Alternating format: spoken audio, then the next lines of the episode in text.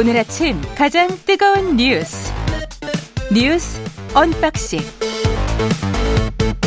예, 뉴스 언박싱 시작합니다. 민동기 기자 김민하 평론가 나와 있습니다. 안녕하십니까? 안녕하십니까? 예. 오늘도 첫 번째 소식이 싱하이밍 대사.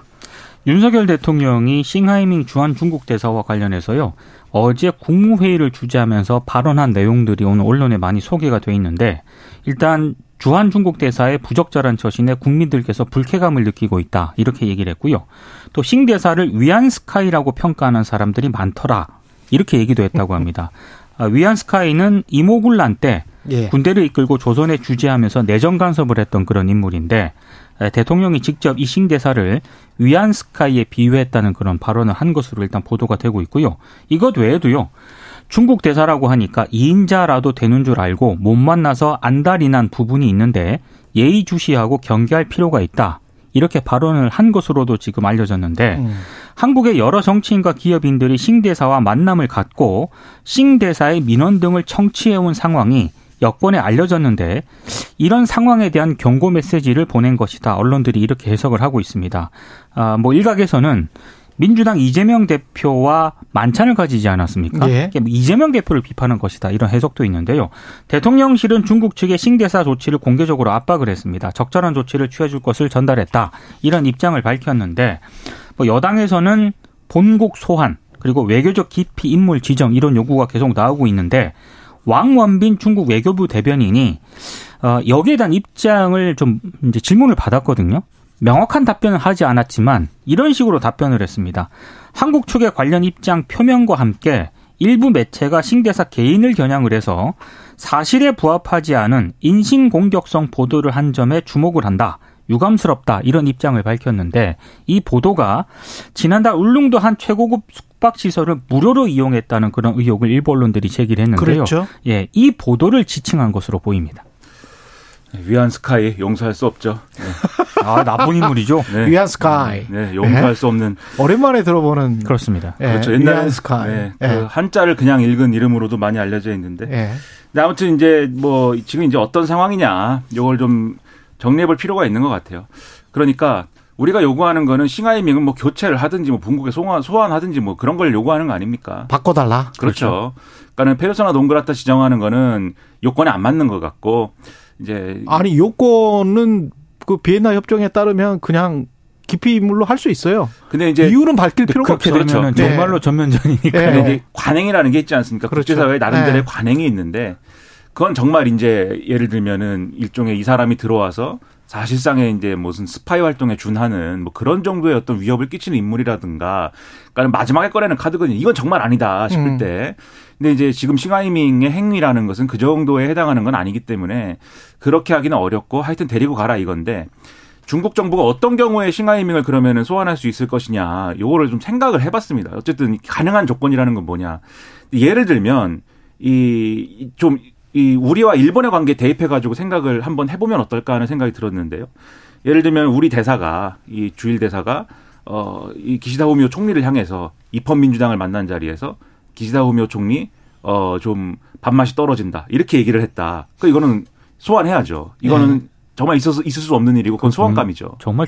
그건. 그렇죠. 네. 근데 입헌 민주당 만난 자리에서 후쿠시마 오염수 이렇게 방류를 하면은 앞으로 재미없을 것이다. 이렇게 얘기를 했다라고 할 때 한국 정부가 왜 그렇게 얘기를 해? 라면서 이것을 어이 대사를 교체한다든가 이렇게 하면 국내 여론이 이상해질 거 아닙니까? 그렇죠? 뿐만이 아니고 저 미국 저 중국 같은 경우에 또는 일본 같은 경우에 맛맛 이제 대응을 할 거란 말이죠. 그렇죠. 그러면 그 이후에 올 파국적인 상황에 관해서는 대응책이나 대비책이 있느냐 거기에 관해서 이제 생각을 해야 되겠죠. 이제 예. 거기까지 가기 전에, 음. 그러니까 이 어떤 경우에 소환할 수 있느냐 요거를 말씀드리는 건데, 예. 그래서 뒤집어 얘기하면 싱하이밍 대사가 예를 들면은 정말 이 윤석열 대통령에 대한 뭐 극언을 했다든지 아주 써야 쓰면 안 되는 말을 써서는 안 되는 어떤 어휘를 사용했다든지 그러면 이제 중국 정부도 이거는 외교관으로서는 정말 어 이 기본적인 소양이 안 됐습니다. 이래갖고 바꿀 수 있는데 지금 싱하이밍 대사가 한 거는 중국 정부가 하고 싶은 거, 중국 정부가 추진하는 거를 이 우리로서는 받아들일 수 없는 방식으로 한 것이지만 이런 이유로 싱하이밍을 소환했을 때 중국 내의 여론이 어떨 것인가? 그리고 그 중국 내 여론이라는 것은 중국 정부가 뭔가 어 이거 접어준 거 아니냐. 그러니까 중국 정부가 지금 요걸 이제 이유로 해서 소환할 수는 없는 조건일 것이다. 이렇게 생각이 되는 거예요. 음. 우리가 마치 우리 대사가 주일 대사가 후쿠시마 오염수를 입헌민주당하고 비판했다고 해서 우리가 소환하는 게 이상하듯이 중국 정부 그런 처질 텐데 그러면은 어떤 경우가 또 가능할 것이냐에 대해서 혹시 이 사람이 비리가 있거나 부적절한 처신을 했거나 그러면 또 얘기가 다른 거 아닙니까? 그렇죠. 다른 네. 사안에 다른 사안을 걸어서 소환할 수 있는 것인데 그 근거가 될 만한 게 지금 말씀하신 문화일보 등의 보도예요. 그래서 이 사람이 뭐 예를 들면 기업의 민원을 받아가지고 뭔가 접대를 받고 뭐 부적절한 행위를 했다고 하면 중국 정부가 중국 측에서 해결해야 그렇죠. 될 일이죠. 그거를 네. 그걸 이유로 해서 소환할 수 있는 거 아니냐. 윤석열 대통령 이 얘기를 하는 건데 음. 문제는 뭐냐면 중국 정부 여기에 대해서 입장을 그런 식으로 지금 가져가지 않고 있습니다. 말씀하신 것처럼 그런 보도가 나온 게 나온 게 불쾌하다라는 취지예요. 지금 중국 정부 는. 그러니까 그런 이유로도 소환 안 하겠다는 겁니다. 예. 그러면은 이거는 우리 입장에서는 대통령이 얘기를 한 바 있기 때문에 대통령이 얘기한 사안이기 때문에 소환이 안 되면 안 돼요 또이 음. 지금 여당 입장에서나 정부 입장에서는 그러면 간극 예를 들면은 아, 서로 안 되는 거를 서로 주장하다가 끝까지 가는 거 외에는 이 간극을 좁힐 수 있는 수단이 지금 없는 상황 아닙니까? 그건 서로 벼랑 끝 전순이라고. 그렇죠.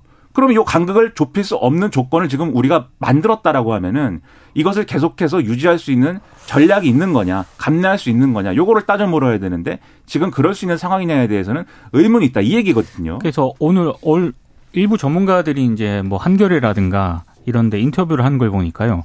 대통령이 이렇게 직접 언급을 한 거 있지 않습니까? 네. 이게 오히려 퇴로를 아마 차단을 좀 시키는 그런 결과를 가져올 수도 있다. 이런 취지의 또 얘기도 하고 있거든요. 음. 그러니까 뭐 차관급이라든가 장관급이라든가 이 정도 선에서 좀 발언을 하는 게 나왔는데 항상 예. 네, 이렇게 되면은 상당히 좀 우리도 물러설 수 없는 그런 상황이 돼 버렸습니다. 이런 게 있는 것 같아요. 그러니까 우리도 그 싱하이밍 대사의 그 발언이 좀 불쾌하죠. 아, 불쾌하죠. 네. 상당히 불쾌하죠. 그런 식으로 말을 하면은 그 나라 상대국 국민들한테 주권 주권자는 국민이니까요. 그 국민들한테 뭐 협박하는 거야. 뭐 이렇게 들리는 거기 때문에 상당히 불쾌한데 지금 말씀하시는 거는 그거를 그 불쾌함을 받아들인다고 하더라도 그걸 표현하는 방식은 좀 정제됐으면 좋겠다. 그렇죠. 이 비슷한 게 저 미국 백악관 브리핑 때 그 외신 기자가 물어봐요. 존 커비한테 물어보는데 야 이거는 보복을 지금 중국이 한국에게 시도하는 걸로 보니 이렇게 싱하이밍 대사의 발언과 관련해서 이렇게 정확히 물어봅니다. 그러니까 존 커비가 그게 압박 전술의 일환인 것처럼 보인다. 그렇죠. 이 정도로 발언을 하거든요. 그러니까 이제 보복이라는 단어와 압박 전술에 처럼 보인다라는 거는 굉장히 큰 거리가 있어요. 그러니까 존 커비가 말하는 이런 식의 미국 정치인들이 말하는 이런 식의 어떤 정교한 뭐랄 그리고 실제로 그렇게 진행되지도 않잖아요. 그렇죠. 외교나 국제 정치라는 게 그렇게 막 급박하게 가서 서로 그냥 대사 불러드리고 그냥 갑자기 그냥 외교 대사급 대사를 불러드리고 중국에서 또 대사를 우리 제 대사를 뭐 나가라고 해버린다면 대사 관계가 끊어지는 거나 다름없거든요. 그러면 파국이거든요. 막 그렇게 갈 수는 없는 거잖아요. 어차피 그러면 말은 좀 정제해서 서로 간에 해야 되지 않나 그렇게 생각이 듭니다. 아까 민 기자님 말씀하셨듯이 네. 제일 좋은 거는 뭐 한마디만 더 붙이면은 그러니까 외교부 장관이라든가 이런 사람들 막 싸울 수 있어요. 근데 대통령은 음. 어쨌든 마지막에 예를 들면 풀어야 되는 열쇠가 있다고 하면 그건 대통령이지 않습니까? 그렇죠. 그러니까 대통령은 오해가 없도록 중국 음. 정부도 조치를 해달라 이 정도 수준인 것이지. 제가 볼 때는 지금 대통령의 이 발언은 이 감정적으로 보일 수도 있는 거거든요. 그렇죠. 나중에 시진핑이랑 회담해야 되지 않나요? 그렇죠. 네. 좀 그렇죠. 이 조절을 네. 해줬으면 좋겠다 이런 생각이 듭니다. 윤석열 대통령 어제 국민의힘 전임 원내대표단과 오찬을 가졌습니다. 또 여기서도 발언을 좀 하셨는데요. 예. 자녀 특혜 채용 의혹과 관련해서 지금 선관위가 감사원 직무 감찰을 받겠다 이렇게 얘기를 하지 않았습니까? 아, 선관위가 아직까지 정신을 못 차리고 있다 이렇게 말한 것으로 알려졌습니다. 아, 지금 뭐 주호영 전 원내대표가 현직 판사가 선관위원장을 겸임하는 그런 문제도 제기를 했는데 이 언급에 대해서는 전직 법관이 선관위원장을 맡아서 전임하는 것도 생각을 해볼 만하다. 아, 그러면 비용이 드는데 감내해야 하지 않겠느냐 이렇게 말한 것으로 도 보도가 되고 있는 그런 상황인데요. 어, 이것 외에도요.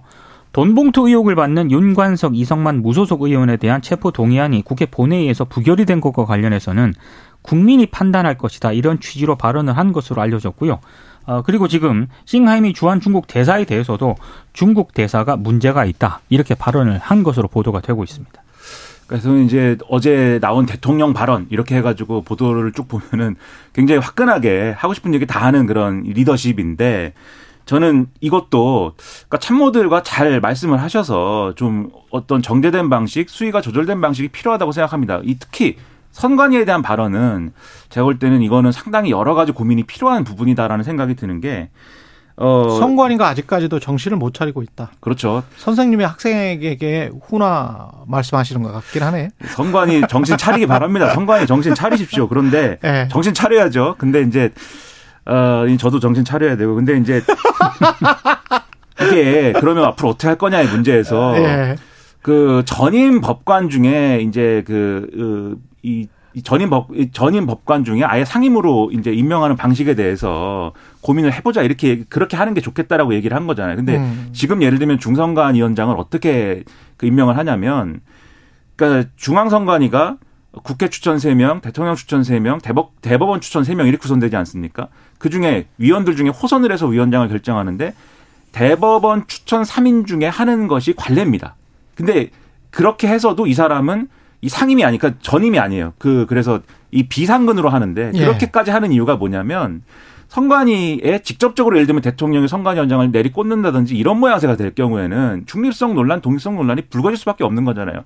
그걸 피하고자 몇 겹의 지금 필터링을 하는 거거든요. 근데 지금 만약에 지금 말씀대로 전임 법관 중에 적임자를 찾아서 대통령이 임명하는 방식이라 그러면 이게 결국은 어 중립성 독립성 흔들릴 수 있다 이 우려가 불거질 수 있고 나아가서는 정권 바뀔 때마다 선관위원장도 전임 전임 정권에서 임명한 사람이야. 이래서 지금 지금 논란이 되고 있는 방통위원장이라든가 권익위원장이라든가 비슷한 대열에 들어갈 수 있어 선관위원장이 매 정권마다 예. 그게 바람직한 거냐에 대한 의문이 있기 때문에 요거는 그냥 그냥 한마디로 이렇게 얘기해서 될 문제가 아니라 굉장히 면밀한 제도 검토나 이런 것들이 필요한 사안입니다. 그래서 그런 검토가 있은 후에 하는 얘기를 하는 게 맞다라는 생각이 들고요. 음. 그러니까 다른 얘기들도 사실 뭐 여러 가지 얘기들이 가능한데 국가 부채 400조 400조가 늘어났다 뭐 이런 얘기도 있고 해요. 근데 이것도 네. 이제 그냥 예를 들면 보조금 비리나 이런 것 때문에 채무가 음. 늘어난 게 아니라 코로나19 대응, 그다음에 확장 재정 기조 이런 것 때문에 늘어난 것인데 거기에 대한 정책적 평가가 아니라 보조금이 세고 있다. 그 얘기하다가 이제 이 얘기를 한단 말이죠. 그러니까 국민들이 받아들일 때는 부채도 늘어났지만 그때는 성장률도 높았어요. 그러니까 네. 국민들이 볼 때는 이게 어떤 정확한 어떤 표현 그리고 면밀한 어떤 검토를 통해서 나온 발언이 아니다라고 인식할 수가 있습니다. 그러면 리더십에 손상이 있는 것이기 때문에 좀 더 고민이 많이 필요하다 이런 생각이 듭니다. 예. 서울대는 조국 전 법무부 장관 교수직 을 파면했습니다. 파면하기로 했습니다. 예. 2019년 12월 입시 비리 혐의로 기소된 지 3년 5개월 만인데요. 서울대 교원 징계 규정에 따르면은요. 교원이 법령을 위반하거나 그밖에 교원으로서 품위를 손상하는 행위를 할 경우에 총장이 학내 교원 징계위원회에 징계 의결을 요구할 수 있습니다. 지금 총장의 징계위 통고 15일 안에 징계 처분을 해야 되거든요. 예. 아직은 총장의 처분은 이루어지지 않았습니다. 파면이 확정이 되면 조국 전 장관은 5년간 공무원 교원으로 임용될 수 없고요. 퇴직금 연금 수령에서도 불이익을 받게 됩니다. 아, 조국 전 장관이 1심에서 유죄 판결을 받은 지 4개월 만에 이번 파면 결정이 나왔거든요. 일단 뭐 세 가지 혐의였는데 두 가지는 무죄로 아, 무죄가 이제 됐고 아, 하나가 이제 조국 전 장관이 자녀의 서울대 인턴 증명서라든가 아, 이런 허위 서류를 발급을 받아서 자녀의 대학원 입시에 활용한 혐의 이게 이제 유죄로 인정이 됐습니다. 1심에서.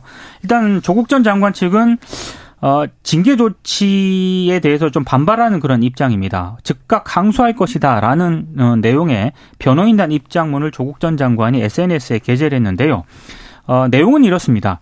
서울대에 대해서는 헌법이 보장한 무죄 추정의 원칙을 존중해서 청탁 금지법 위반에 대한 판단이 최종적으로 내려지기 전까지 징계 절차를 중지해 주시길 요청을 했는데 서울대 성급하고 과도한 조치에 깊은 유감을 표한다 이런 입장을 밝혔고요. 징계위의 파면 결정에 불복을 해서 교원 소청 심사를 청구할 것으로 보입니다. 만약에 이것도 안 받아들여지게 되면 법원에 행정 소송도 제기할 가능성도 있습니다. 음.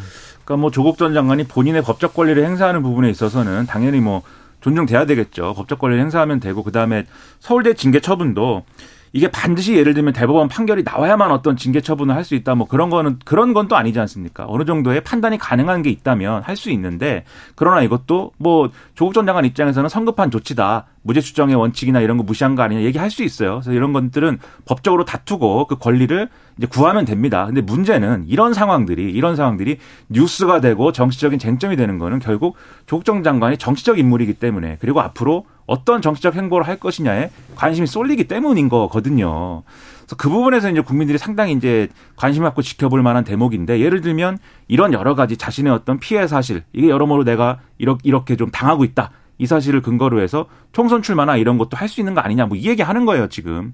근데 총선 출마를 하는 것도 본인의 권리죠. 그런데 여기에 대해서 이 국민들이 어떻게 평가할 것이냐 이런 것들도 어, 좀, 이, 뭐랄까요, 좀, 심도 있게 고민을 하고 행보를 하는 게 중요하다고 저는 생각을 하고, 민주당이 또 이 문제에 대해서 어떻게, 어떤 태도를 가지고 어떤 발언을 하느냐 중요하다고 생각하는데, 지금 이제 언론에 나와서, 또는 라디오 프로그램 등에 나와서 이제 민주당 의원들이 인터뷰하는 거 보면, 나오는 것을 나오지 말라라고 얘기하기는 상당히 어려운데 민주당으로 나오지는 못할 것이고 민주당으로 나왔으면 나오지는 말았으면 좋겠다. 음. 또 이렇게 얘기를 하는 거잖아요. 예, 민주당 의원들이 그렇죠. 예. 그러니까 제가 볼 때는 이게 국민들이 볼 때는 이상한 얘기다. 그러니까 민주당 입장에서는 조국 전 장관이 어쨌든 자신들의 정권을 맡았을 때 책임을 맡았던 인물이기 때문에 얘기를 할 거는 정확하게 하는 게 필요하다고 생각합니다. 출마하는 거 바람직하지 않다. 출마하지 마라 이렇게 얘기를 하든지 아니면은 예를 들면 뭐 어, 우리 당으로 출마를 하고 싶으면 경선 통과해야 된다 뭐 이렇게 얘기를 하든지 음. 정확한 얘기가 필요한데 이도저도 아닌 상태에서 이